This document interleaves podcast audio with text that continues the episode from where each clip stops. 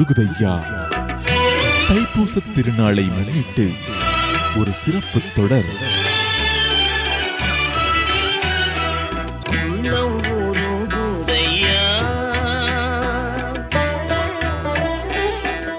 பழனி.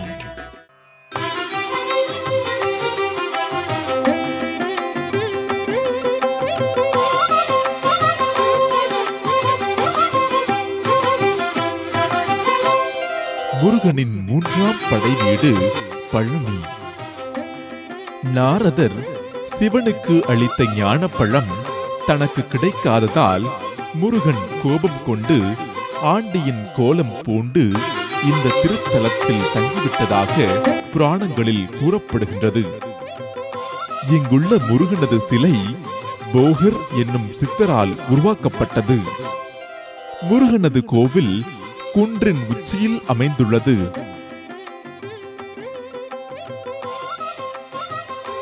ஒரு நாள் நாரதர் மிக அரிதாக கிடைக்கும் ஞான பள்ளத்தை பரமசிவனுக்கு படைப்பதற்காக கொண்டு வந்தார்.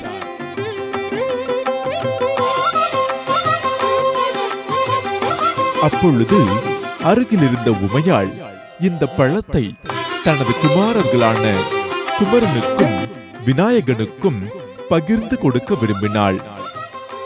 ஆனால் பரமசிவனோ பழத்தை பகிர்ந்தால் அதன் தனித்தன்மை போய்விடும் என்று கூறி தனது மைந்தர்கள் இருவருக்கும் ஒரு போட்டியை அறிவித்தார்.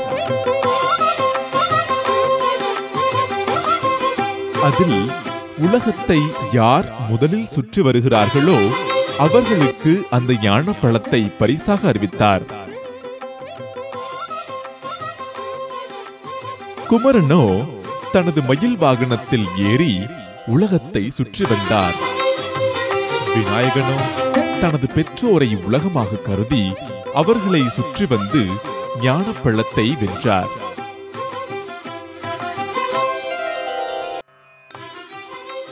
இதனால் ஏமாற்றமடைந்த குமரன் அனைத்தையும் துறந்து பழனி மலையில் குடியேறினார். அன்றிலிருந்து அவரது நின்ற இடம் பழம் மீ அதாவது பழனி என்று அழைக்கப்படுகின்றது.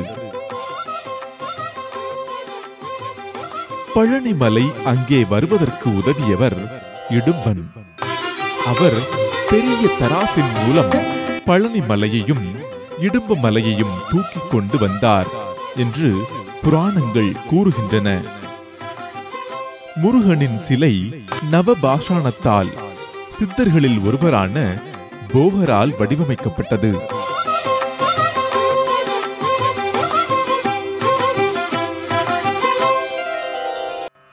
நவபாஷாணம் எனப்படுவது ஒன்பது வகையான நச்சுப் பொருட்கள் சேர்ந்தது. இந்த நவபாஷாண சிலை மீன்களை போன்று செதில்களை கொண்டதாக கூறப்படுகின்றது.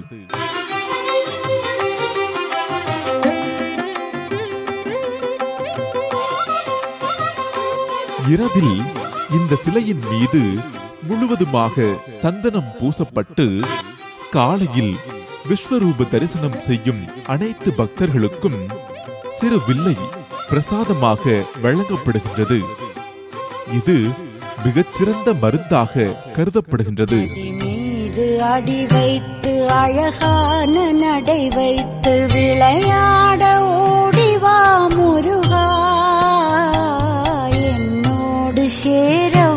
മുരുക. നിന്നോട് ശായ്ന്താട ഉടലിങ്ക് തള്ളാട വീണ്ടും മറ്റൊരു കോവിലുടൻ സന്ധിപ്പോ